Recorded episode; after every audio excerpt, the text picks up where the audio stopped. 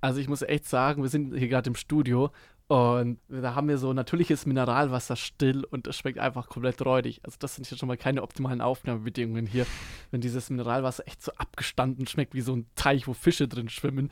Ähm, egal, herzlich willkommen beim Your Watchlist Film Talk hier äh, mit mir, den Patrick und meinen zwei Gästen, die ich heute am Start habe. Und kurz was zu Your Watchlist. Wir sind quasi das Cinema Strikes Back ohne graue Haare. Wir sind jung und dynamisch. Äh, wir sind, ich habe nachgezählt, der 1340. Filmpodcast, den es gibt. Aber diesmal eben mit dem Daniel und dem Felix. Hallo, Servus. Schön, Hi. schön, schön, dass ihr am Start seid mit mir. Und wir alle sind quasi Studenten der Uni Regensburg und haben eben Lust, mit euch gemeinsam über die Welt der Filme und Serien zu sprechen. Und ja, setzen uns jetzt in der zweiten Ausgabe schon von dem Your Watchlist Film Talk zusammen. Wir haben noch keinen Namen für unseren Talk, aber ähm, könnt ihr gerne mal in die Kommentare schreiben, was ihr für Namensideen oder so habt. Jetzt erstmal kurz zu uns äh, vorgestellt. Ich bin der Patrick, ich studiere Medienwissenschaft, den Master im vierten Semester an der Uni Regensburg, also mache irgendwas mit Medien und habe vor allem festgestellt, dass, naja, da lernt man sehr viel mit Marshall McLuhan und äh, The Medium is the Message, aber wenig über Filme. Und das, diese, diese Lücke versuche ich hier mit diesem Filmprojekt quasi zu schließen. Und ich bin Gott sei Dank nicht allein, denn bei mir ist zum Beispiel auch der gute Daniel. Ja, ich heiße Daniel und studiere Medieninformatik, aber da lernt man leider nur so ein bisschen technische Sachen über Film und Schnitt, aber leider nicht so wirklich was zum Inhalt. Damit muss man sich dann privat beschäftigen, was ich sehr viel mache. ähm, das stimmt. Also ja. unsere ganzen, äh, wenn wir uns treffen, da besprechen wir eigentlich zu 50% immer Filme oder Serien, was wir so angeschaut haben. Dies, das. Und ja. das haben wir jetzt schon so oft gemacht, deswegen ist mir immer auch auf die Idee gekommen, was ist, wenn wir das Ganze eben als ja, Filmprojekt quasi umsetzt, wo wir eben zum einen auf YouTube äh, Filmkritiken veröffentlichen oder Filmnews, aber zum einen eben auch via Spotify eben Podcast produziert. Und ähm, auch der Felix hat Bock gehabt, da mitzumachen. Ja, ich bin der Felix. Ich studiere Deutsch, Geschichte und Ethik auf Lehramt Gymnasium. Also ich habe noch weniger als die anderen beiden in meinem Studium mit Filmen zu tun, aber dafür kann ich umso besser Leute über Filme belehren. und genau, ich bin auch dabei. Sehr gut. Um, das ist wirklich, wirklich sehr, sehr gut. Denn äh, wir sind wirklich mittlerweile, glaube ich, acht Mitglieder schon bei Your Watchlist. Das heißt, äh, ihr werdet regelmäßig in diesen Talks auch immer wieder andere Stimmen hören. Falls ihr euch zum Beispiel denkt, oh Gott, der Daniel, der ist ja so langweilig. Gott sei Dank habt ihr mit dem nur alle drei Folgen zu tun. Aber wie gesagt, Feedback, Kritik ist ausdrücklich gerne erwünscht. Wir wollen uns ja auch immer verbessern. Wir machen das ja auch als Spaß, so als Hobby, weil wir eben alle leidenschaftliche Film- und Serienfans sind. Und wir wissen eigentlich noch gar nichts über unsere Film- und Serienvorlieben. Wir haben uns jetzt hier zusammengesetzt und machen jetzt diesen Podcast, aber wir haben noch keine Themen, über was wir eigentlich reden wollen. Und daher äh, habe ich einen auf soziale Arbeit gemacht und habe quasi was vorbereitet. Und zwar habe ich so ganz viele kleine, ja, so Papierschnipsel, wo so kleine Sachen draufstehen. Da stehen dann zum Beispiel irgendwelche Aufgaben oder da stehen dann, ähm, erzähle was über deinen Lieblingsfilm, den du vor zehn Jahren gesehen hast, oder erzähle was über deine Lieblingsserie. Und ich verteile jetzt einfach, jeder, jeder zieht mal kurz einen Schnipsel einfach und darf das dann auch vorlesen. Aus diesem wunderbaren Hut, den ich da vorbereitet habe. Ja, ein toller Hut. ja, sehr toller Hut. Genau. Okay. Ich, ich ziehe auch noch einen Zettel. Ja. Oh nein. Die Strecken sind hier noch sehr weit. Es wird langsam, Ja, aber wir haben, sicher wir, wir rumgereicht. haben hier ein, ein Riesenstudio. ja, Das, so viel hat unser Budget schon hergegeben. genau. Okay. Dann, ähm, Felix, magst du einfach mal kurz vorlesen, was auf deinem Zettel so steht? Okay, auf meinem Zettel steht mein Geheimtipp für euch. Ui, okay. Also hast du irgendeinen Film- oder Seriengeheimtipp für uns? Oder auch für, die, äh, für das Publikum, die unbedingt diesen Film oder diese Serie sehen wollen? Boah, das ist, das ist schwierig, weil ich natürlich jetzt nicht weiß, was ihr auch so alles gesehen habt und was noch als Geheimtipp zählt. Mm, ich würde aber sagen, ein Film von, der letztes Jahr erschienen ist und der jetzt dann auch bald auf Amazon, glaube ich, äh, startet. Und zwar, das ist äh, Bones and All. Ah, Von- ja, sehr ich- geiler Film. Ich kann den Namen des Regisseurs nicht aussprechen. Luca Guadagnino oder irgendwie sowas. Also Patrick, du kennst ihn schon. Ich kenne ihn schon, aber ich kann ihn nur unterstützen. Erzähl gerne, äh, was aus diesem Film geht. Ja, also es ist ein Coming-of-Age-Film mit Horrorelementen. Es geht Mhm. um eine, ein junges Mädchen, das von daheim verschwindet. Und der ganze, der Clou bei der Sache, und macht halt so einen Roadtrip, und der Clou bei der Sache ist, sie ist Kannibalin und lebt in so einem, lebt halt dann so ein, ja, ich sag jetzt mal Kannibalenleben. Ähm, mitspielen tun unter anderem äh, Timothy Chalamet, der allein schon immer ein Grund ist, sich einen Film anzuschauen, finde Name ich. ich auch nie aussprechen kann. Also ich bin eh ganz schlecht bei Sachen aussprechen, aber gerade bei solchen Namen habe ich immer einen Wortverdreher drin. Ja. Mhm. Aber äh, der Film ist auf jeden Fall eine Empfehlung, weil der einfach, einfach so eine verrückte Kombo ist, die auch wahnsinnig gut aufgeht. Also ich finde, der Film ist einfühlsam und irgendwie schön, aber gleichzeitig hat er halt diese Horrorelemente und dass das klappt, ist halt echt eine Überraschung für mich gewesen. Aber deswegen auf jeden Fall eine Filmempfehlung. Ich habe den mit meiner Freundin angeschaut und die war so, das ist eine coole Romanze, Coming-of-Age-Film und mehr wusste ich nicht. Und ich habe mich darauf eingelassen und ich war über den Mhm. Namen ein bisschen verwundert, aber dachte, das wird bestimmt ein schöner Feel-Good-Film und äh, fängt ja auch ganz schön an. Und dann ist sie da auf dieser einen Party und so viel kann ich schon verraten, beißt der einen einfach den Finger ab. Reißt sich einen auf. Und, reißt sich- ja. und ich war einfach nur so, what Okay. the fuck, wo bin ich denn hier jetzt gelandet? Und die ganze Zeit so, wenn so zwei Kannibalen miteinander rummachen, du hast die ganze Zeit Angst, dass so ein Zungenkuss mal in eine ganz andere Richtung geht und plötzlich die Zunge komplett verschluckt wird oder die sich komplett verschlingen. Mhm. Also es ist wirklich ein sehr, sehr guter Film, der aber auch nicht billig ist, sondern der sehr, ja, sehr, sehr viel Spannung auch hat, der sehr viele existenzielle Fragen auch klärt und ja, der alles andere als ein viel gut Film ist, würde ich sogar sagen. Nee, auf jeden Fall. Aber finde ich einen sehr tollen Geheimtipp. Hast du einen guten Geheimtipp für uns? Mm, ja. Ich würde Porco Rosso empfehlen. Das ist ein Miyazaki-Film, Studio Ghibli. Weil viele Leute, die, die Studio Ghibli-Fans sind, haben den nicht gesehen. Und ich glaube, der ist auch für viele Leute, die sowas mit Anime oder so nichts anfangen können, ist da ein guter Start rein in so Zeichentrick. Weil der von der Story her relativ realitätsnäher ist. Also ich meine, es geht um einen Typen, der zu einem Schwein verwandelt wurde und ähm, Hat er doch einem Schwein Flugzeug gehabt? ähm, durch die Gegend fliegt. Genau, aber im Endeffekt geht es so ein bisschen um Faschismus und was so Kriege mit Leuten machen und hat da so eine Seite, die ein bisschen tiefer geht, aber gleichzeitig hat er genug Humor, dass man den irgendwie mit jüngeren Leuten schauen kann. Das ist ein guter Allrounder. Sehr gut. Was ich empfehlen kann, ist, äh, der kommt jetzt dann diesen Monat auf Amazon Prime, ist der Film Triangle of Sadness. Ähm, ich weiß nicht, ob das schon jemand gesehen hat. Ähm, das ist ein Film, der lebt auch davon, je weniger man weiß, aber der ist so, der hat so drei Etappen und die ersten zwei Etappen sind für mich pure Satire und Wahnsinn und es ist Kapitalismuskritik, es ist Gender Gap, es ist es ist irgendwie alles. Es geht um Reiche, es geht um Male Models, es geht, äh, wer bezahlt wie beim Trinkgeld und du weißt gar nicht, wohin diese Reise geht. Und plötzlich findest du dich auf einem Kreuzfahrtschiff wieder und du weißt nicht, wohin diese Reise mit diesem Kreuzfahrtschiff geht. Und dann werden die Rollen getauscht und die Armen übernehmen über die Reichen. Und dieser Film ist bitterböse, stellt sämtliche Fragen, greift alle Fragen auf und ist für mich so schauspielerisch auch einfach ein Überraschungspaket gewesen. Die letzte Etappe hätte man sich sparen können, die fand ich ein bisschen langweilig, aber eben garniert mit einem wunderbaren Soundtrack und ja, dieser Film hat mich wirklich sehr, sehr äh, unterhalten, muss ich sagen. Und Iris Berben spielt auch mit, die kennt man vielleicht aus den anderen, anderen äh, Rosamunde Pilcher-Film oder so. Ja, der steht auf jeden Fall auf meiner Watchlist schon drauf. Ich bin nur noch nicht dazu gekommen, den anzuschauen. Sehr gut. Auf unserer Watchlist äh, sind auch noch Filme, die auf unseren anderen Zettel stehen. Und jetzt ziehe ich da mal so einen Zettel. Oh, was, was wird es wohl sein? So, schauen wir mal. Oh, okay. Dieser Film ist für mich Trash, aber pure Guilty Pleasure.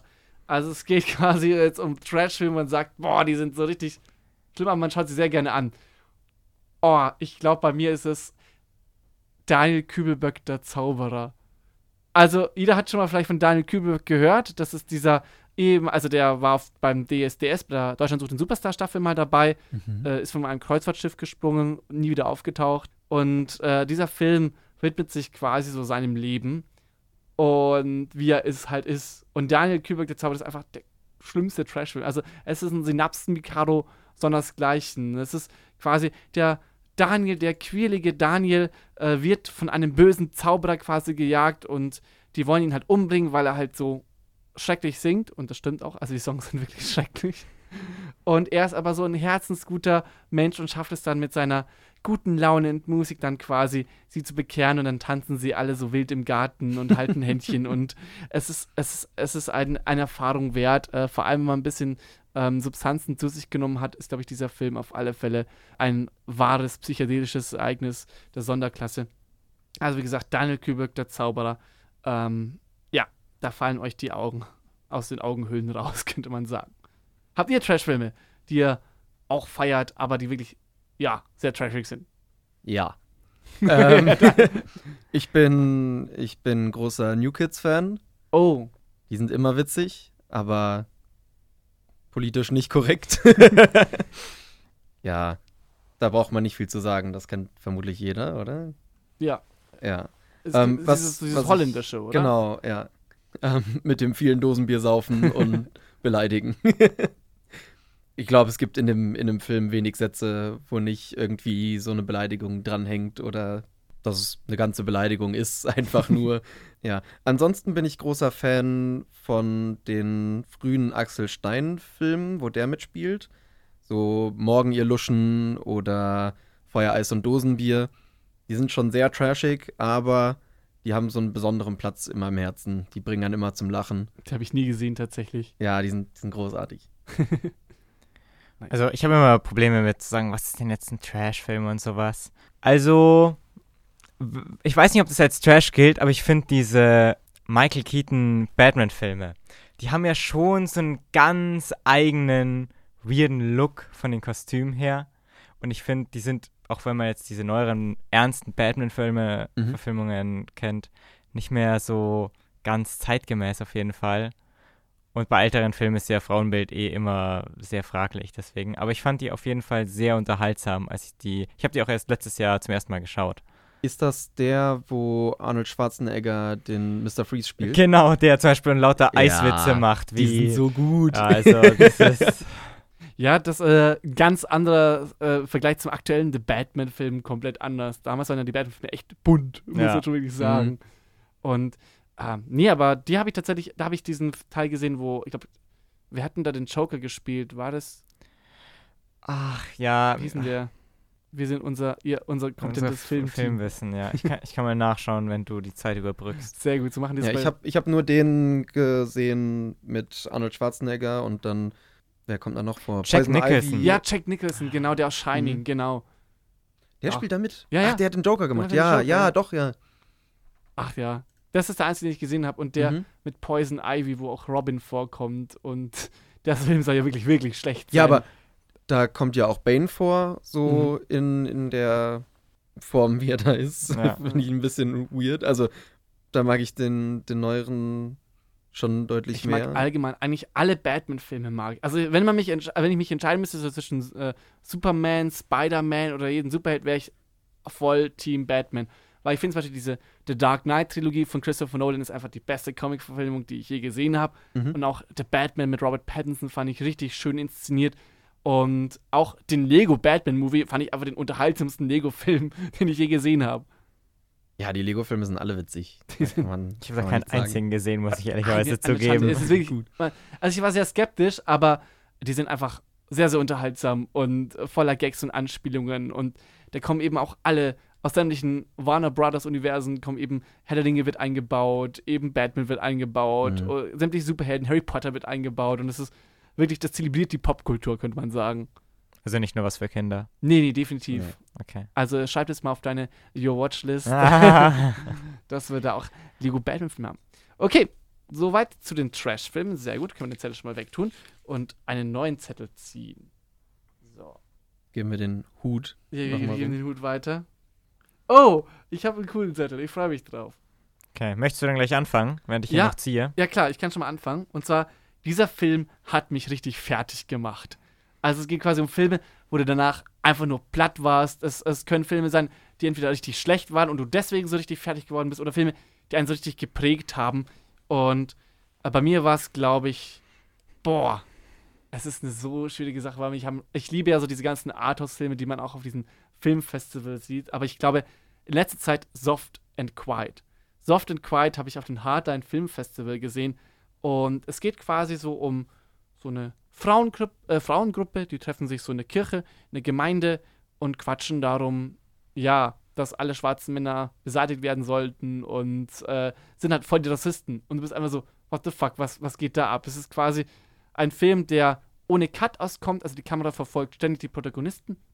Und diese äh, vier, fünf Frauen, die, die labern halt einfach sehr viel über Rassismus, äh, sind komplett rassistisch und sind einfach ganz, ganz wilde Menschen, die alle irgendwie mit dem Kuckucksklan zu tun haben oder halt einfach Ansichten haben, die nicht in unser 21. Jahrhundert gehören. Und ähm, planen dann auch, ja, ein bisschen eben soft und quiet, ein bisschen die Gegend zu unterwandern und eben dafür zu sorgen, dass eben Menschen aus anderen Ländern sich dort nicht wohlfühlen. Und ähm, dann entwickelt sich das Ganze zu so einem Home Invasion Thriller, wo sie dann so eine kolumbianische Familie äh, verfolgen und die richtig terrorisieren. Und mhm. das ist so krass, weil du hast dann einfach eine halbe Stunde nur Geschrei. Und zwar zum einen von äh, den kolumbianischen Menschen und zum einen dann halt auch noch von dieser Frauentruppe, die hier halt weit über die Stränge äh, zieht und daher auch zum Schreien beginnt, weil die Tat natürlich komplett eskalieren. Und Soft and Quiet ist damit einer dieser Filme, wo du echt. Den, das ist einer dieser Filme, den schaust du dann auch nicht nochmal an, weil du einfach so aufgewühlt bist und einfach nur denkst, boah, nee, dreiviertel Stunde lang angeschrien. Das habe ich eigentlich nur, wenn ich im Biergarten irgendwie ein veganes Menü bestelle. Aber ansonsten, äh, Soft and Quiet äh, hier an dieser Stelle. Kommt auch noch eine Filmkritik hier auf unserem YouTube-Kanal. Aber der Film hat mich wirklich fertig gemacht. Der ist dann ja gar nicht so quiet. Ja, stimmt. Also unsere Gags werden heute auch ja, das ist, die on point. Sowieso. Was waren bei euch Filme, die ja, die euch richtig fertig gemacht haben? Also ich könnte jetzt sagen, ich habe gestern noch einen Film angeschaut, der mich doch irgendwie, irgendwie extrem mitgenommen hat. Und zwar Der Goldene Handschuh. Oh ja. Habe ich auch schon gehört. Ist erst vor einigen Jahren rausgekommen von Fatih Akim. Ähm, ist ein deutscher Film, aber bevor jetzt alle hier schreien, wegrennen. Fatih Akim steht, ist doch irgendwie, ich sag mal, ein Hoffnungsträger fürs deutsche Kino. Also macht wirklich echt gute Filme, teilweise mit ein bisschen Witz, teilweise ernst. Und der Goldene Handschuh geht, dreht sich eben um einen ja, Mörder, der ähm, spielt in den 60er Jahren und ähm, dort Prostituierte äh, ja, mit sich nach Hause nimmt und umbringt. Und der Film, warum der mich so mitgenommen hat, ist einfach, weil der so dreckig und echt aussieht. Also wirklich mhm. unangenehm. Die Figuren sind nicht wie in sehr vielen Filmen super schön und alles ist super gestylt und rein, sondern es ist wirklich richtig dreckig und der ist auch echt hart, was der an irgendwie sexueller Missbrauch und diese Morde, also das, das, es war sehr eindrucksvoll. Und ich habe mir wirklich gedacht, äh, zum Glück dauert der nicht ganz zwei, also nur knappe zwei Stunden, weil länger hätte ich das echt nicht mehr äh, wahrscheinlich ausgehalten. Also ich fand den wirklich ja, extrem einfühlsam. Zum Ende geht der ja richtig ab. Ja. Ähm, da kann ich mich noch daran erinnern, wie ich den geschaut habe. Der ist auch auf so einer Liste von mir, da kommen wir später noch zu. Aber ähm, der ist heftig. Den gibt es, glaube ich, auch auf Prime, oder? Also, nee, also ich habe ihn auf Netflix gesehen. Ja. Mhm. Okay. Sie waren dann ja immer momentan bei ja. den Streamingdiensten umher. Das ist wirklich schlimm. Ähm, bei dir, Daniel?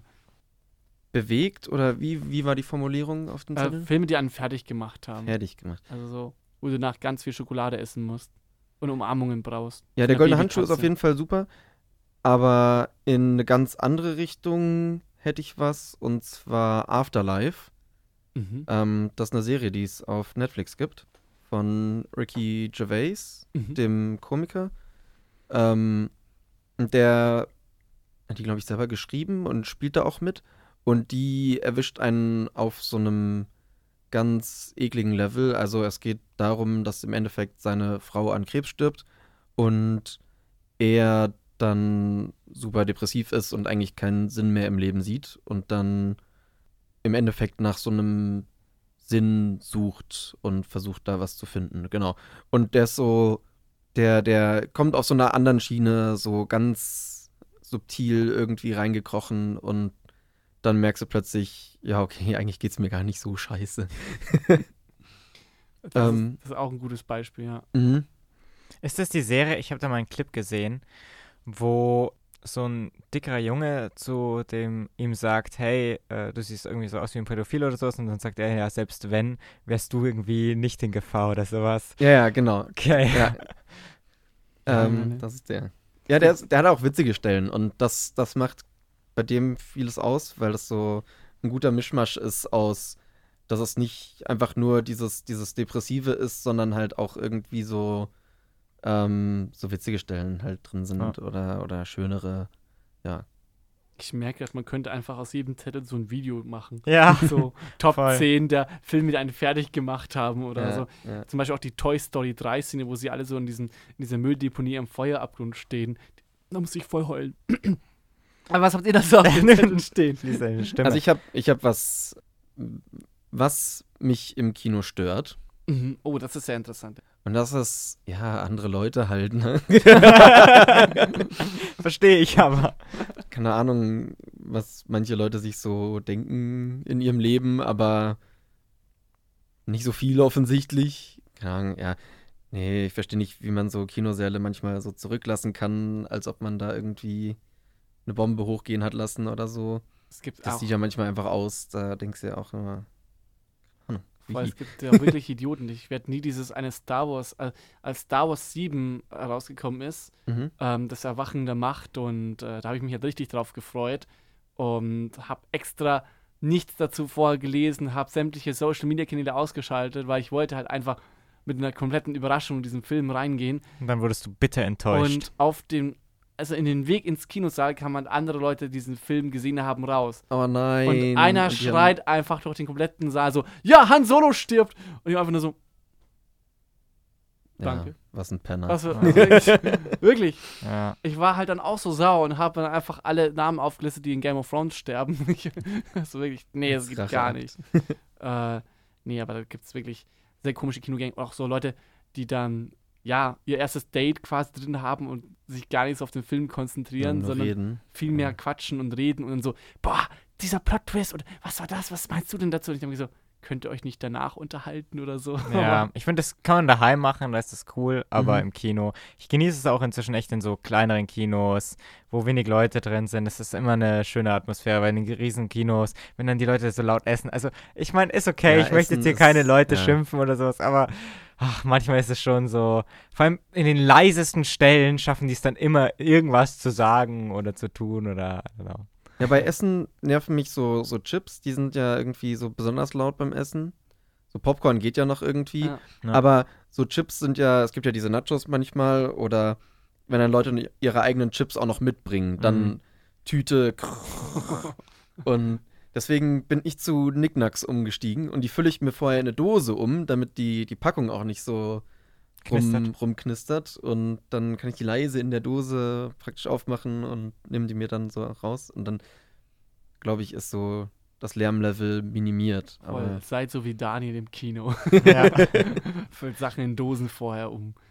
Ähm, und unterstützt vor allem die kleinen äh, Kinos, die wir hier auch Gott sei Dank in Regensburg haben. Also Regensburg ist echt gesegnet, was so die Ja. kleinen Kinos und die kleinen Altstadtkinos betrifft.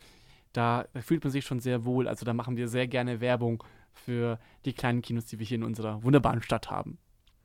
Genau. Ich kann ja noch meinen Zettel vorlesen. Und zwar schließt ein bisschen an, was äh, Patricks Zettel war. Und zwar Mhm. der gruseligste Film, Oh, den ich je gesehen habe. Ich muss zugeben, ich bin kein sonderlich großer Horror-Fan und habe nicht so viel gesehen. Ich komme so langsam ein bisschen rein, halt vor allem mit nicht diesen Jumpscare-Horrorfilmen, sondern eher so atmosphärischen Filmen. Und ich glaube, da würde ich sagen, ist es ähm, The Witch mhm. von äh, Robert Eggers. Ich glaube, David, der letzte Woche hier beim Talk war, das ist auch einer seiner Lieblingsfilme. Und äh, ich kann das auch voll nachvollziehen, denn der Film schafft wirklich eine wahnsinnig einfühl, also starke Atmosphäre, richtig bedrückend und hat auch so ganz unangenehme, brutale Szenen. Genau. Was wären eure gruseligsten Filme? ja, ich schaue eben auch gar keine Horrorfilme. Das ist, ich weiß nicht, ich ähm, fühle die nicht so. Aber deswegen habe ich auch keine so Filme, wo man dann so sagen würde, dass das ist gruselig, weil Ja. die meisten Filme, wo ich jetzt so gruseligere Szenen hätte, die sind ja mehr auf so Action aus und dann hast du schon so den kurzen Moment, wo du dann dir denkst, okay, was passiert jetzt wird hier zum Beispiel bei Alien, wird sie vom Alien entdeckt oder nicht und versteckt sich irgendwie unterm Tisch oder so und dann, aber dann ist das ja schon wieder vorbei und wirklich gruselig würde ich das jetzt nicht bezeichnen. Aber Alien ist ja schon noch ein Horrorfilm. Also Ja. ja, auf einem auf einem Level schon, ja, aber Also auch mehr Action. ich bin gerade so, ich komme so gerade neu ins Horrorgenre rein. Mhm. Ich habe früher nie Horrorfilme angeschaut. Ich hatte einmal ein Date, äh, da, da wollte sie unbedingt einen Horrorfilm anschauen. Das war so vor fünf, sechs Jahren. Und da habe ich diesen Horrorfilm dann schon mal vorgeschaut. Und wusste dann quasi die Jumpscares kommen, Ja. dass ich es auch cool tun kann. Ähm, und ähm, das war dann auch die letzte Horrorfilm-Erfahrung seit lang. Und dann durch die Filmfestivals habe ich dann eben auch Horrorfilme für mich entdeckt, die eben nicht so auf dieses Jumpscare-Spektakel setzen, sondern eben, wie du schon sagtest, auf Atmosphäre setzen. Und da hat mich vor allem Adi Aster überzeugt. Also Adi Aster mit Hereditary und Midsommar, das sind für mich zwei Meisterwerke des Horrorkinos. Midsommar spielt nur die ganze Zeit am helllichten Tageslicht und trotzdem bist du die ganze Zeit angespannt. Das ist eine ganz eine komische Situation, eine Atmosphäre, die man gar nicht beschreiben kann. Es ist so ein surrealer Drogentrip und komische Leute, die um einen herum sind und Mhm. bist einfach nur so, du fühlst dich ganz ungemütlich an diesem Ort, wo du gerade eben diesen Film da erlebst. Und dann Hereditary ist sowieso auch einer dieser Filme, die, ja, zunächst einfach so eine Familientragödie erzählen. Es ist, der Fokus ist da mehr auf so eine Familientragödie. Wie geht man eigentlich damit um, wenn ein Kind stirbt? Und, und das ist eigentlich wirklich so eine, ja, eine Bewältigungstherapie, die sich dann mehr und mehr zuspitzt, dann leider zum Schluss hin zu sehr für meinen Verhältnis ins Okkulte dann abdriftet, aber davor eben brillant geschauspielert ist. Also meine Highlights an dieser Szene sind einfach so, ein, so eine Szene, wo eben äh, die Mutter äh, mit dem Sohn einfach so eine ja, zehn Minuten lang an diesem Tisch, am Abendessentisch sich streiten und das ist einfach ein so gut geschrieben, so gut inszeniert und auch dieses eine Kind ist einfach nur creepy, das macht immer diese, das macht immer diesen Schnalzlaut Mhm. und du schreckst dir wirklich hoch durch diesen Schnalzlaut und ähm, dieser Film schafft es auch einfach, ja, Plot-Twist einzubauen, wo du dann denkst, okay, das, was ist denn da jetzt gerade eben passiert und es ist einer dieser Filme, die fand ich so gruselig, beziehungsweise ich habe die im Kino gesehen und bei dieser einen Szene, ähm, diesem Plot-Twist, habe ich dann, ich konnte es gar nicht verarbeiten, ich musste laut lachen. Aber eher nicht lachen Mhm. aus, weil ich es lustig fand, sondern eher so aus. Verzweiflung oder Ja, so dieses. Und alle haben mich so angeschaut und hatten dann nämlich auch Angst vor mir, weil, ich plötzlich, weil ich plötzlich zum Lachen angefangen habe. Mhm. Aber Hereditary für mich wirklich einer der ja, besten Horrorerfahrungen und ich freue mich jetzt so sehr, weil diesen Monat erscheint der neue Film von Adi Aster, sein dritter Film, Beo is Afraid, äh, wenn man das ausspricht. Und ich glaube, das wird auch wieder eine Psycho-Wahnsinns-Thriller. Äh, wir dürfen da sehr gespannt sein und mit dem werde ich gerne mit euch ins Kino gehen. Ja, ich freue mich auch schon auf den Film. Also, ähm, Midsommar habe ich das Vergnügen sehen gehabt, nochmal im Kino sehen zu können. Und Hereditary steht auch auf jeden Fall auf meiner Liste. Und ich bin auch schon sehr gespannt auf. es verfolgt dich in deinen Albträumen. Ja, Und ich bin schon- schon sehr gespannt auf Bo is Afraid. Spielt ja auch Joaquin Phoenix mit, Ja, also ja. der den Joker gespielt hat. Also ich habe das Gefühl, der wird danach echt wahnsinnig. Also diese ganzen Filmrollen, die er annimmt, die können ihn doch nicht gut Nee, tun. er spielt echt immer extrem harte Rollen. Also zum ersten Mal habe ich ihn ja in Gladiator gesehen Ja, und da war er schon so brillant als Bösewicht und ähm, der kann, der mag glaube ich nur solche Rollen. Also finde ich gut, dass es auch noch solche Schauspieler gibt. Ja. Dann wird es Zeit für den nächsten Zettel. Ui, der Hut wird wieder rumgereicht. ja. Ich nehme hier mal den größten Zettel, obwohl ich der kleinste bin. So. Okay, äh, möchtest du einfach mal anfangen, Daniel? Ähm, ja. Ich habe schlechtester Film aller Zeiten. Oh und da muss ich nochmal kurz nachgucken, wie der heißt. Ich habe mir das nicht so gut gemerkt. das spricht auch für den Film, Ja. wenn man sich das dann auch nicht, nicht Das war, merken wirklich, kann. das war wirklich schlimm. Wir haben den in der Sneak damals gesehen. Oh, Sneaks sind immer gefährlich. Ja. Und Ich habe da schon wirklich richtig gute Filme gesehen, aber auch schon, ja, sowas. Ähm, willst du schon mal irgendwie erzählen, was ist dein schlechtester Film? Ja, also wenn ich, wenn ich von der Sneak erzählen soll, also das wahrscheinlich wirklich einer der schlechtesten Filme ist, ähm, Waiting for Bojangles. So ein französisches Liebesdrama, das halt auch, also es, es geht irgendwie um eine irgendwie psychisch kranke Frau und ein Mann verlieben sich äh, sofort auf den ersten Blick praktisch und führen ein Leben, bekommen dann ein Kind. Und ja, die Frau wird dann halt, muss dann irgendwann ins, ins, ähm, ins Irrenhaus, nee, sagt man Irrenhaus, also auf jeden Fall eine halt psychiatrische Hilfe. Mhm. Und dann brechen, also versuchen sie aber die Frau irgendwie da auszubrechen. Und äh, da, also das ist, also das ist so ein seltsamer Film, der halt einfach vollkommen eine falsche Message erzählt, der auch, ja, also hat mich emotional auch überhaupt nicht gecatcht. Ich fand den nicht irgendwie romantisch, ich fand den nicht schön. Ich fand ihn einfach nur doof und er hat sich auch echt ewig lang angefühlt. Ich weiß nicht, wie lange er dauert. Wahrscheinlich dauert er nur zwei Stunden, aber der hat sich wirklich ewig gezogen. Mhm. Wahrscheinlich auch eher ein unbekannter Film, aber äh, sollte auch nicht unbedingt bekannt werden jetzt. Ja, nicht zu viel Werbung machen. Nee. Bei dir, Patrick? Ähm, ich würde nochmal Daniel der Zauberer nennen. Weil allein schon, wie gesagt, Daniel, der hier diesen Popstar spielt und eine Art Zauberer ist und der ein bisschen dieser schräge jugendliche Freak ist und der sich trotz seiner zahlreichen Fanbriefe irgendwie sehr missverstanden fühlt. Und dann gibt es eben diese Daniel-Hasser, die einen Mord während seines Weihnachtskonzerts planen. Und er bekommt Gott sei Dank Hilfe von so einem mysteriösen Zauberer-Trompetergeist, der so eine Art Obi-Wan äh, dann quasi ihnen den richtigen Weg zeigt, nämlich Liebe und positive Energie. Und diese Filme samt dieser Albtraumsequenzen, äh, es ist einer der krankesten und nervigsten Filme. Und diese Szenenbelichtung und diese Product Placements, die eingebaut worden sind. Also dieser Film ist einfach grandioser Müll und wird auch auf Wikipedia als einer der schlechtesten Filme aller Zeiten sehr oft in der Liste auf Platz 1 gehandelt. Deswegen schaut ihn euch an, Daniel der Zauberer. Ich habe den auf DVD. Ähm, ja, ich habe so, ich, ich schaue so viele Filme, dass ich einfach, einfach immer irgendwie irgendwas anmache und dann läuft es halt erstmal und dann guckt man sich halt auch manchmal irgendwie Mist an aus Versehen. Sowas wie Sausage Party oder dieses 365 Ich fand Sausage Tage. Party ganz gut tatsächlich. Echt? Ja, ich fand diese politischen. Ideen, die sie drin haben. Ich finde auch, dass es zu sehr Richtung Pipi-Kacke-Humor abdriftet. Mhm. Und auch diese Sex-Orgien-Szene hätte man sich sparen können. Aber an und für sich fand ich den Film, die Idee an und für sich fand ich genial. Okay, ja, ja. Und dann gab es irgendwann so einen ganz schlechten Gretel und Hänsel-Film, der so ein bisschen in Richtung Horror gehen sollte, aber auch gleichzeitig so arthausig sein wollte, mit so einzelnen Bildern, die dann so in Szene gesetzt sind und der war schrecklich. Aber das Schlimmste, das ist auch so eine Doppelspitze zwischen Into the Beat, das ist ein ganz schlechter Tanzfilm, weil sie dann irgendwie so in so eine Ecke gedrängt werden und dann fangen sie plötzlich das Dancen an und machen da so Dance Battle und die Security-Leute sind erstmal so voll geschockt und wissen nicht, wie sie die jetzt festhalten sollen, weil die tanzen ja. Das ist ganz schlimm.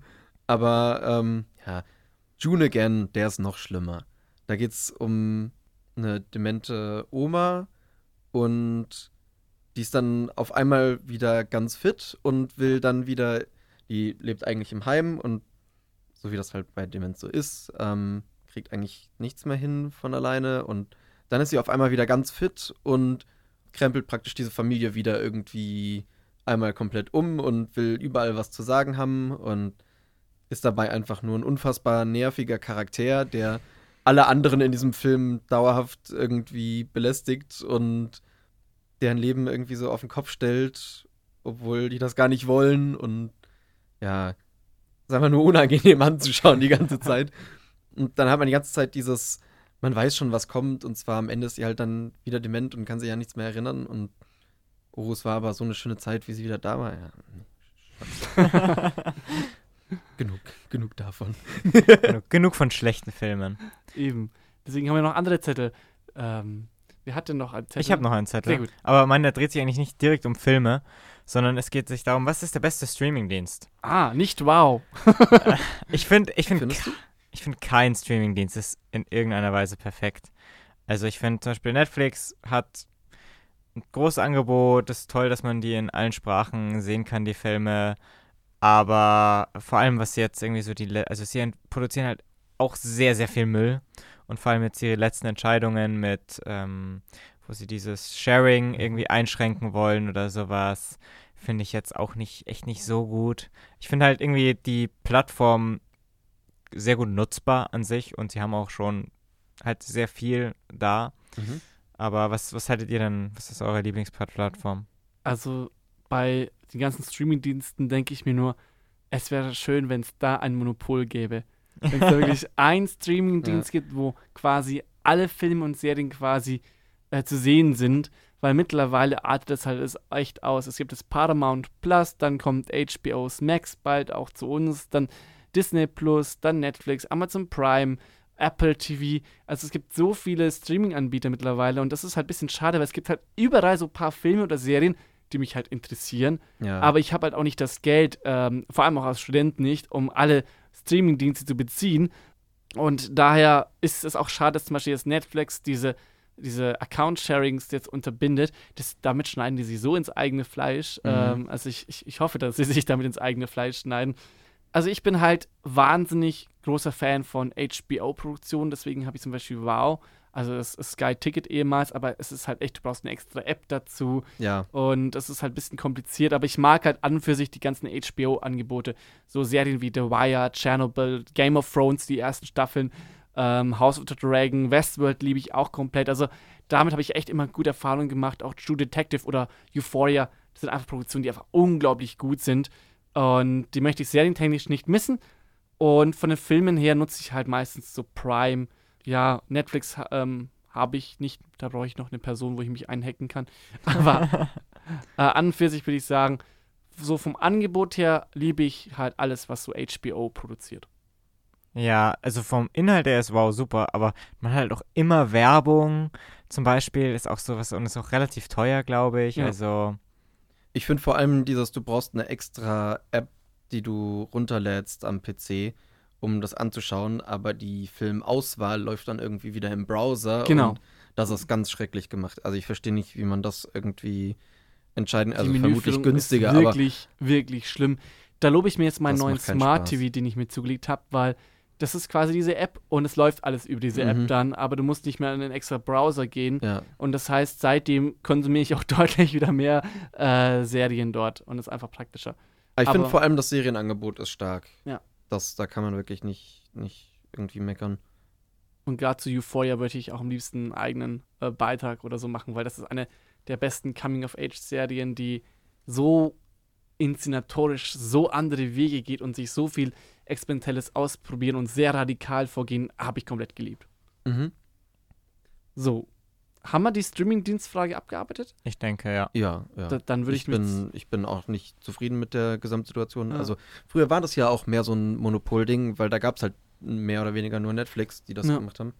Und dann haben die anderen halt gemerkt, ah, kriegen da mehr Kohle raus, wenn wir unsere Filme selber irgendwie über einen Streamer vermarkten, als dann sie an Netflix zu leihen. voll. Ich meine, wenn du ein Disney-Fan bist, ist natürlich Disney Plus die Plattform schlechthin. Ja.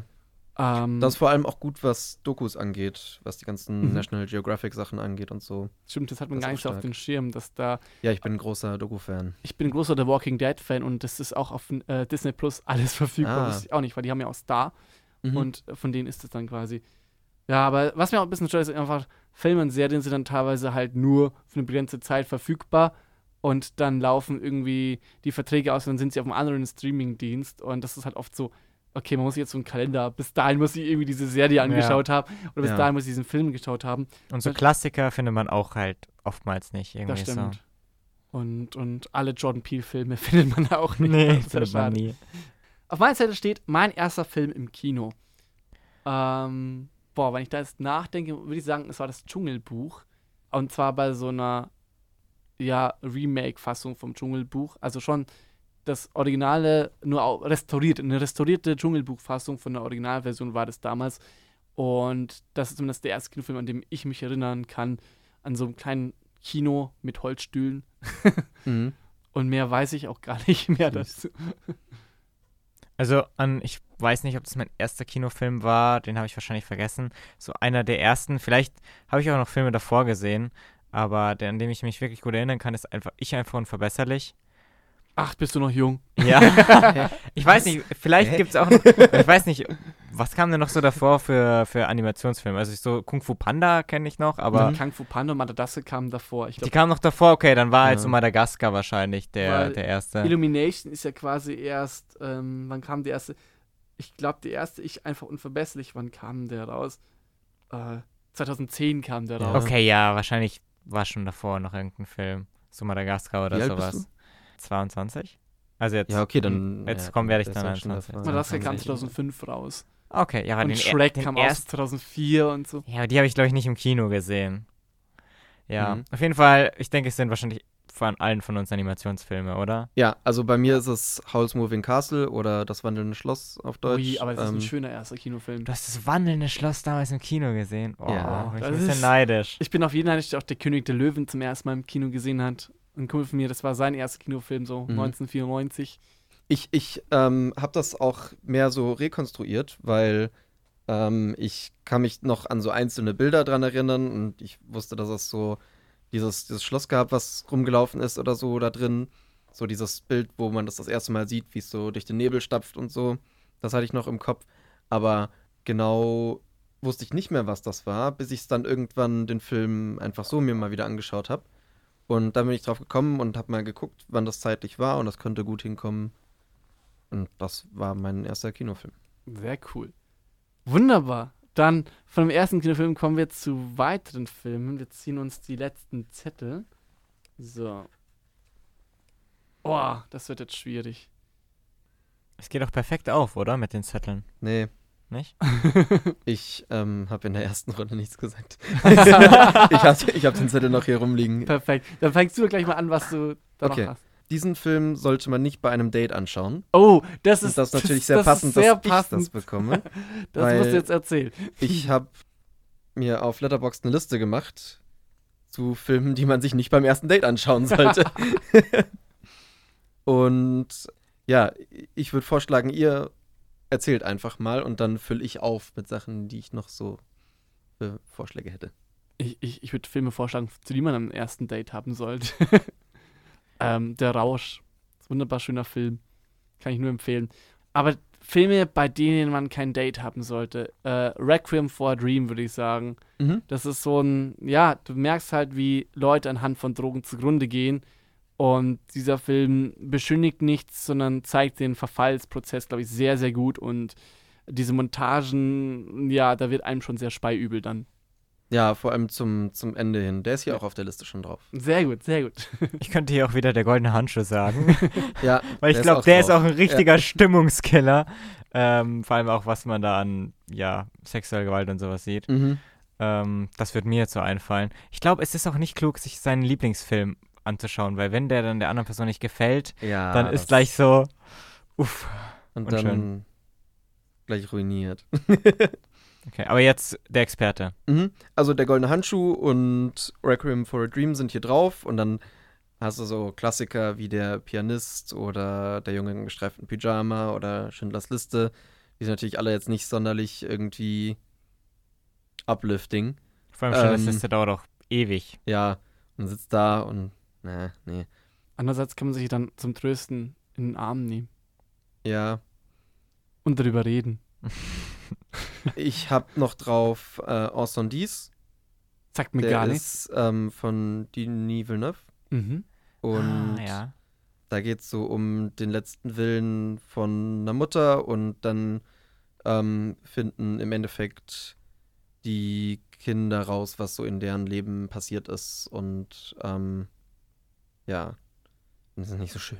Oder Clockwork Orange ist auch drauf. Oh, Oh, das war ein fantastischer Film. Also, Ja, ein richtig ich- guter Film. Aber ich verstehe ich versteh den Punkt. So, ich Mhm. meine, da wird ja quasi eine Vergewaltigung auch gezeigt. Und Mhm. ich konnte mich nie mit dem Hauptprotagonisten identifizieren. das sollst du auch, glaube ich. ja, nicht. aber, ich, ich, aber das hat mich so gestört, weil ich war einfach so, ich mache einfach, dass der verliert. Ja, es gibt nicht wirklich diesen, diesen Charakter, mit dem man sich identifizieren kann oder will, in dem Fall. Weil es ja irgendwie, sind ja alle Figuren irgendwie kacke. Das stimmt. Und ja. am, am Ende tut er ihm ja schon irgendwie dann ein bisschen leid. Zeitweise, aber ich finde es ganz, en ja, ja, Ja. zeitweise schon, ja. Da gibt es noch ein paar andere Filme auf der Liste. Aber die sparen wir uns Wie auf. The Road, Da auch sehr machst- stark. Da machst du am besten dann so, eine, so ein Video dazu. Kann man ein eigenes Video draus machen, eigentlich, Voll stimmt so schon. Daniels äh, äh, nicht-Tinder-Liste. Swipe nicht nach rechts und links für diese Filme. Mhm. Das, das könnten wir echt machen. Finde ich eine sehr, sehr gute Idee. Ja, sehr cool. Dann haben wir diesen Zettel auch abgehakt und das ist gleich deinen letzten Zettel quasi vor. Soll ich gleich den nächsten ja, machen? mach's gleich den nächsten. Ähm, das war der letzte Film, den ich gesehen habe. Und das war bei mir Murder Mystery 2. Ja. War, ist ein witziger Film. Wenn man den ersten mochte, dann wird man den auch mögen. Habt ihr den Nee, gesehen? ich, hab, Sag- ich sag sag, mir gar nichts. Erzähl mal. ähm, der ist mit Adam Sandler und Jennifer Aniston. Gut, bei Adam Sandler bin ich dann auch schon raus. Und hä, die neueren Sachen sind Ja? echt sind echt gut. Ja, zum Beispiel hier ähm, der schwarze Diamant, wie er zu Deutsche heißt. Uncut Gems. Na, nee. Oder wie hieß der andere, wo er der Basketballtrainer ist? Ah, okay, gut. Der, der soll gut sein, ja. Hustle. Ja. Die sind beide wirklich gut. Und das ist so irgendwie aus so einem Netflix-Ding entstanden, dass er dafür sechs Filme mitmacht oder so. Und die finde ich relativ stark sogar. Also Uncut Gems ist auch sehr, sehr interessant, weil das ein großes Durcheinander ist die ganze Zeit und du hast überall Action und alle Leute reden durcheinander und ähm, du kommst nie wirklich so zur Ruhe und das beschreibt auch ganz gut, was in dem Charakter so vor sich geht und wie der sich fühlt. Anschauen. Okay. Okay. ähm, genau, und das ist halt so ein Murder Mystery, also wie der Name schon sagt und ja, Ist kennst du einen, kennst du alle, Ah, okay, aber ja. kann man sich gut anschauen. Okay. Was man sich auch gut anschauen kann, war, ich habe mir äh, Ariel die Meerjungfrau angeschaut. Die Zeichentrick, das Original, Mhm. war ja, da kommt ja dieses Jahr das Live-Action-Remake raus. Ja. Und deswegen, ich habe das Original ewig lang nicht mehr gesehen. Ich konnte mich an nichts mehr erinnern. Ähm, jetzt bei der zweiten Sichtung, wie naiv und dumm ist dieses Mädchen eigentlich? ja, Entschuldigung, aber verliebt sich da auf den ersten Blick in so einen Prinzen und will für ihn quasi alles aufgeben. Ähm, muss im echten Leben auch so sein. Ähm, ich fand Ariel die Meerjungfrau sehr schön. Die Unterwasserwelt fand ich sehr cool. Die Lieder fand ich sehr cool, vor allem auch. Und alles, was dann quasi, ja, dann über der Oberfläche spielt, habe ich dann nicht mehr so ganz gefühlt. Aber an für sich so diese Unterwasserwelt und diese Songs fand ich schon sehr, sehr cool. Und Ursula ist einfach ein genialer Bösewicht. Also Ursula ist halt einfach, oh, richtig geil. Ähm, ich würde mich sehr freuen über so einen Ursula-Solo-Film, so ihre Entstehungs- oder ihre Backstory. Ach, sag's nicht. äh, Disney macht es. Disney macht Wahrscheinlich. alles, was Geld Meine Disney macht jetzt ja auch Mufasa, Ja. Lion King. Deswegen, ja. Naja, was war bei dir dein letzter Film? Ja gut, also ich habe ja schon gesagt, gestern habe ich The Golden Handschuh gesehen. ähm, davor der Film war, ich war am Dienstag im Kino in einer Wiederaufführung von Flash Gordon, diesem Sci-Fi-Comic-Verfilmung von 1980. Ich kenn, habe ich noch nie gesehen. kenn ich. ich. weiß nur, dass Ted, äh, also dieser, dieser Film Ted, sich dauernd über Flash lustig macht. Ja, Mhm. also Flash Gordon ist wirklich, dieser Film, der ist ja 1980, also nach Star Wars, nach 2001, also nach so großen Sci-Fi-Filmen rausgekommen, wo man denkt, da könnte auch schon der gut aussehen.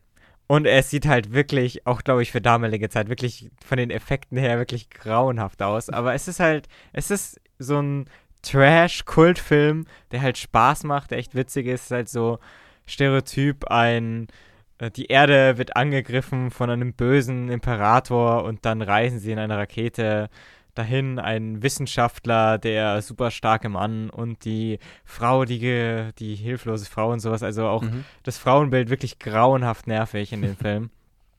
Und ja, es er war ganz witzig. Es ist auf jeden Fall unterhaltsam, sowas mal anzuschauen. Und ich mag Sci-Fi, deswegen war nett, aber ja, ein, ein besonderer Film. Man muss sich, glaube ich, sehr darauf einlassen. Sehr gut. Dann hast du auch noch einen letzten Zettel für uns. Ich habe auch noch einen Zettel. Und zwar, der Film war sehr prägend für mich. oh, jetzt, jetzt wird's richtig. Das haben wir auch schon quasi äh, Moritz und David beleuchtet in der ersten Ausgabe des Your Watchlist Talk, was so Filme war, die für sie besonders eine wichtige Rolle einnehmen. Ähm, boah, ich brauche selber kurz Be Bedenkzeit, welche Mhm. jemand. Ja, es gibt super viele Filme Ja. wahrscheinlich. Ähm, ich ich würde einfach mal anfangen. Und zwar der Film, den ich auch immer als ähm, meinen Lieblingsfilm nennen würde, ist äh, Club der Toten Dichter, Dead Poets Society. Von Peter Weir mit äh, Robin Williams. Mhm. Ähm, es geht irgendwie um eine, ich, ich weiß gar nicht, wann der genau spielt, irgendwie 60er, 70er, 80er oder sowas. Und es geht eben um ein Int äh, Internat in Amerika, ein Jungeninternat. Und das halt, weil Disziplin und Ordnung und sowas sehr hoch geschrieben werden. Und äh, Robin Williams spielt einen Lehrer, der da neu an die Schule kommt und der so versucht, den Schülern ähm, ein bisschen ja, eigenes Denken an den Tag zu legen und äh, in denen irgendwie so Begeisterung weckt für ihre Interessen und sowas. Und für mich ist es einfach ein Film, da gehe ich immer mit einem gemischten Gefühl raus aus, irgendwie traurig berührt und gleichzeitig super motiviert. Ähm, der hat so für mich auch die Liebe zu irgendwie so zu Literatur geweckt und ähm, schafft es einfach immer wieder, mich zu begeistern, weil ich finde, der, der sagt einem so ein bisschen, ja, geh deinen Träumen nach und sowas. Und ähm, deswegen ist das so wahrscheinlich der Film, der mich sehr geprägt hat. Mhm. Wie Cool. sieht's bei euch aus? Ähm, ja, ich war ein bisschen am Hin und Her überlegen.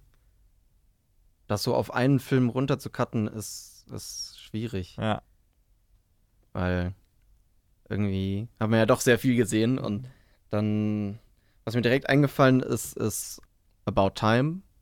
Das ist so ein, ja, Liebesfilm. Den finde ich sehr cool. Aber dann dachte ich mir, hm, nee, mehr so Herr der Ringe, glaube ich. Ähm, Stimmt, den gibt's. Ah, es ist so schwierig. ja. so Wir hätten auch einfach einen ganzen Podcast Da darüber machen sollen. Das wäre einfacher gewesen. Das können wir auch noch machen. Mhm. Ja, nee, aber die schaue ich irgendwie jedes Jahr einmal ungefähr mindestens. Dann halt die Extended-Version. Bin ich gerade übrigens ja auch schon dabei. irgendwie zwölf Stunden da oder so fast. Und dann schaust du dir noch ein bisschen Extras an und dann ist der Tag auch schon rum. ja, das schon, das macht mir immer mal wieder Spaß. Da kann man nichts falsch machen. Ah, Also, boah, also ich muss wirklich sagen, ich würde mich jetzt einfach mal für eine Serie entscheiden. Mhm. Ähm, eine Serie, die, ich habe den Zettel meine Lieblingsserie und dann kann ich das gleich kombinieren irgendwie damit. Game of Thrones tatsächlich ist eine Serie, die mich sehr, sehr geprägt hat. Ich habe nämlich, bevor diese Serie diesen Hype gehabt hat, bevor ich die erste Staffel gesehen habe, habe ich die Bücher gelesen. Und zwar habe ich damals ein Praktikum in der Buchhandlung gemacht und habe dort quasi viel Zeit gehabt und da gab es alle Bände Ja, und cool. da habe ich die dann quasi in den Pausen immer mal wieder durchgelesen und war sofort, ich war anfangs erschlagen von diesen ganzen Namen, von diesen ganzen Charakteren, die irgendwie vorkommen, diese ganzen Orte. Aber habe ich dann darauf eingelassen und wurde belohnt mit einer richtig tollen Fantasy-Welt. Das ist wie Herr der Ringe, nur noch bitterböser, mit noch mehr Grauschattierungen, mit Charakteren, die einfach, ja, mit Intrigen und äh, dann kamen so die ersten Staffeln von Game of Thrones auch draußen und äh, auf RTL 2 liefen die damals, das weiß ich noch. Ich, ich habe da eingeschaltet und bin dann stehen geblieben, weil bei irgendeiner Nacktszene dann quasi war so, oh, was ist denn das? Äh, dann, Moment mal, das kommt mir irgendwie bekannt vor. Habe ich das nicht mal gelesen? Und siehe da, äh, das Lied von Eis und Feuer ist dann quasi sehr Game of Thrones gewesen. Und dann habe ich quasi in der Mediathek von RTL 2 alle äh, die erste Staffel komplett angeschaut und war einfach hin und weg, weil Game of Thrones heißt auch Charaktere, die du wirklich lieben und schätzen lernst, zu verlieren. Und da gibt es so diese eine Red Wedding-Szene. Also ich weiß nicht, wer von euch Game of Thrones schon geschaut hat. Ja. Ähm, ich möchte jetzt auch nicht spoilern für alle, die dieses Erlebnis noch vor sich haben, aber das war so ein Moment, wo ich die Bücher da auch genommen habe und gegen die Wand gehauen habe. Ich war so Mhm. aggressiv, war so, das kann es doch jetzt nicht sein. Und dass es dann die Serie geschafft hat, wirklich diese Bücher, ich spreche hier von Staffel 1 bis Staffel 4, gut umzusetzen und, und auch einen emotionalen Impact zu haben. Und diese Game of Thrones Serie hat ja äh, diese ganzen Kult der Reaction-Videos auch hervorgerufen. Mit der Red Wedding haben Leute quasi angefangen, auf Inhalte darauf zu reagieren. Und diese ganzen Reaction-Videos, wo dann irgendwelche YouTuber oder YouTuberinnen über andere Filme, Musikvideos etc. eben Reactions hochladen, das hat alles Game of Thrones begründet. Und auch bei mir war es so, ich habe in der Schule alle damit angesteckt. Ich habe alle da, äh, da also geschwärmt, äh, wie geil diese Serie ist, Staffel 1 bis 4. und, und haben, da haben wir in der Schule dann eben oft dann Game of Thrones Sessions gemacht. Wir haben dann den Beamer genommen und haben dort eben Game of Thrones zusammen im Klassenzimmer angeschaut. Und dieses verbindende Element, zusammen irgendwie eine Serie zu haben, mit der man dann wöchentlich sich ausgetauscht hat, wo man dann hingefiebert hat. Ich hatte so äh, ein Tippspiel, welche Charaktere sterben in einer Staffel. Ah, cool. Und, und äh, Du wusstest ja schon alles. ja, ja, naja, äh, das Problem ist ja, die Bücher, die enden ja quasi äh, mit dem Tod einer gewissen Person in Staffel 5 und seitdem sind die Bücher noch nicht fertig geschrieben. Das ist ja das Problem. Ich warte bis heute ja, dass der Autor, der seit 13 Jahren an der Fortsetzung schreibt, ja endlich mal die Bücher fertig bekommt. Schafft er nicht wahrscheinlich. Aber das ist auch der Grund, warum es eben meine Lieblingsserie ist, aber zugleich auch meine Hassende einer Serie, Ja. äh, weil leider die letzten Staffeln von Game of Thrones und insbesondere die letzten zwei und vor allem das Ende einfach nicht gut gelungen ist, viel zu sehr gehetzt war. Also auch darüber kann ich einen ganzen Podcast füllen. Aber, Ja, ich auch. ähm, aber diese, dass es eine Serie schafft, dass ich mich so sehr mit ihr auseinandersetze, dass ich so viele Theorievideos dazu äh, Mhm. von Alt Shift X oder so anschaue auf YouTube, dass ich mich damit auseinandersetze, dass ich Facharbeiten, dass ich wissenschaftliche Bücher freiwillig ausleihe, um mich mit dieser Materie auseinanderzusetzen. Das hat Game of Thrones geschafft und ich glaube, das hat kein Film geschafft, eine andere Serie davor und deswegen ist für mich Game of Thrones nicht nur meine Lieblingsserie, sondern eben auch die prägendste Seherfahrung gewesen. Das kann ich nur so unterschreiben. Ich habe damals jedes, ich glaube, dritte Staffel habe ich irgendwie angefangen, als sie draußen war. Und immer, wenn eine neue Staffel rausgekommen ist, habe ich einfach alles, was bis dahin draußen war, nochmal angeschaut. Und so als Vorbereitung, wie man das so macht. Ja. Ja. Einfach mal schnell. Und so wie man da so am Anfang dabei war, das war ein ganz besonderes Gefühl irgendwie. Und dann so das Ende hin war dementsprechend halt auch dann umso enttäuschender irgendwie, weil, ja, hat vermutlich jeder schon gesehen, ne? Und deswegen hat das dann irgendwie geswitcht. Und deswegen würde ich sagen, Afterlife, die, Mm. die ich vorhin schon empfohlen hatte. Mhm. Genau. Aber da habe ich auch schon drüber geredet, von Ja, daher. Perfekt, spült 30 Minuten zurück. Ja. Also ich möchte mich nur kurz hier anschließen, dass Game of Thrones wirklich auch eine meiner absoluten Lieblingsserien ist. Und ähm, mein Game of Thrones erlebt es noch ein bisschen anders, weil ihr habt es ja wirklich auch von den frühen Staffeln miterlebt. Ich habe mich auch lange, ich sag mal, gesträubt, irgendwie das anzusehen. So. Und dann habe ich die erste Staffel gesehen, haben, dann stirbt, das kann ich sagen, oder? Ja, Dann stirbt Ned Stark und ich so, so ein Scheiß. Boromir! Ich hör auf. Nein. Und dann habe ich doch einfach weitergeschaut und habe dann praktisch vor der achten Staffel noch alles fertig geschaut, um dann Mhm. das Finale miterleiden zu können. Ähm, deswegen für mich ist zum Beispiel House of the Dragon jetzt so dieses Game of Thrones Erlebnis, wo ich halt wöchentlich wirklich zwei Stunden mit einem Kumpel drüber mich austausche. Und auch da Ja. kann ich schon eine Ankündigung machen. Wir werden im Rahmen von Your Watchlist, werden wir ja zu jeder Folge von House of the Dragon einen Podcast machen. Ja. ich glaube, da können wir uns wahrscheinlich drum prügeln. Ja, wer Wer, darf hier sitzen? Wer kriegt ein Mikrofonplatz? Gibt es ein kleines Boxturnier im Vorraum und dann, Genau. wer noch steht, darf rein. Ich wollte gerade sagen, ähm, das passt auch zu Game of Thrones dann.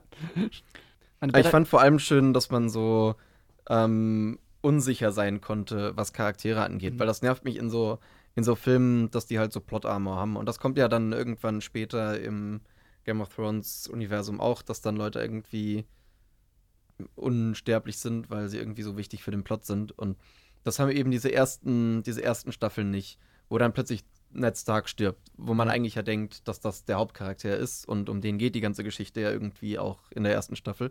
Und zack, ist er einfach weg. Und- Und was macht das so mit diesem Universum? Ja, Und auch das Worldbuilding und wie die Geschichte erzählt ist, ist halt auch einfach fantastisch, wie die Figuren sich langsam entwickeln, wie die Welt einfach so facettenreich und vielschichtig gezeigt wird. Also das ja, ich versuche bietet das, auch einfach ich wahnsinnig versuch das immer viel. Annika zu erzählen, weil Annika sagt immer, es schaut sie nicht, das ist ja nur Drachen und Sex und ja, das ist ein Bestandteil, aber es ist Ja. nicht der Hauptfokus, es ist eigentlich Ja. Story, Dialoge und ähm, Drachen und Sex.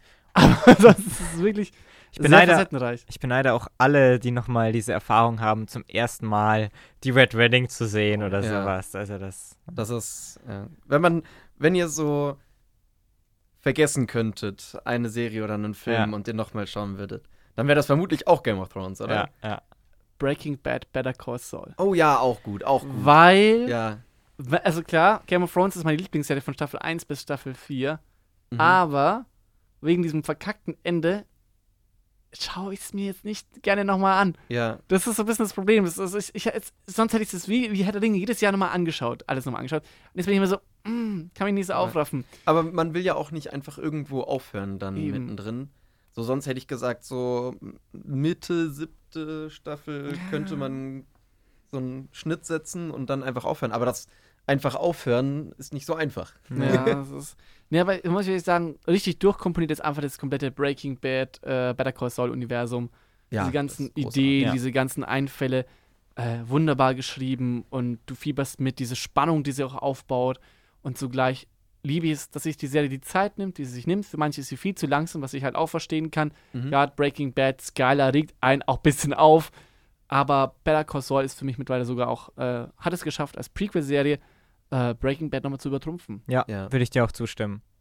Ich Äh, finde vor allem dieses, dieses Langsame, worüber ich mich selbst auch beschwert habe in den ersten paar Staffeln, wo so wirklich das noch gar nicht um, da geht es ja noch um diese ganze Richtergeschichte und dann denkst du die ganze Zeit, hä, wann, wann, wann passiert denn jetzt irgendwie mal was und so? Ja. Wo ja Breaking Bad ja irgendwie in Staffel 1 ja schon ordentlich abgeht. Das habe ich mal irgendwann gerewatcht und dachte mir, hä, ich dachte, das wäre jetzt irgendwie Staffel 3 Zeug, aber nee, das ist so direkt zweite Folge schon gewesen.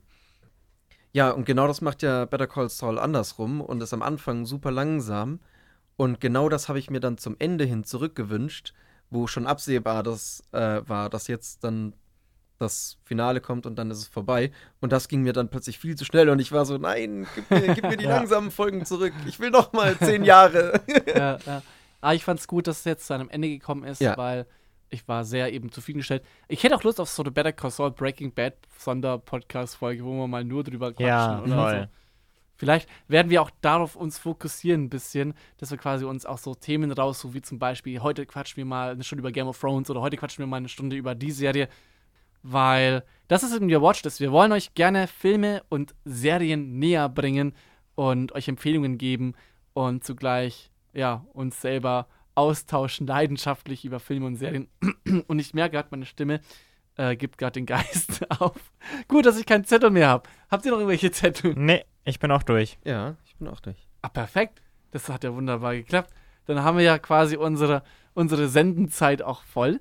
Gibt es noch etwas, was ihr den Zuschauern mitteilen wollt? Irgendeine Filmempfehlung kurz auf die Schnelle? Oder.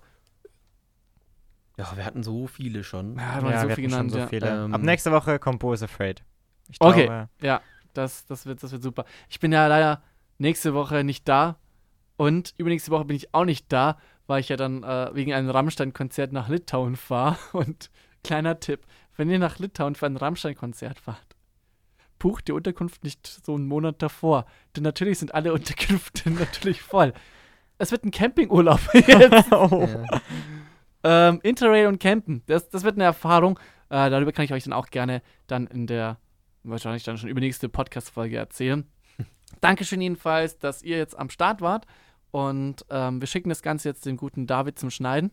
Und der, der darf dann alle schlimmen Szenen rausschneiden, aber ansonsten bleiben wir einfach authentisch, trinken noch etwas von diesem räudigen Leitungswasser und hoffen, dass wir dann neben der funktionierenden Studiotechnik hoffentlich auch bessere Getränkeauswahl hier in unserem Studio haben.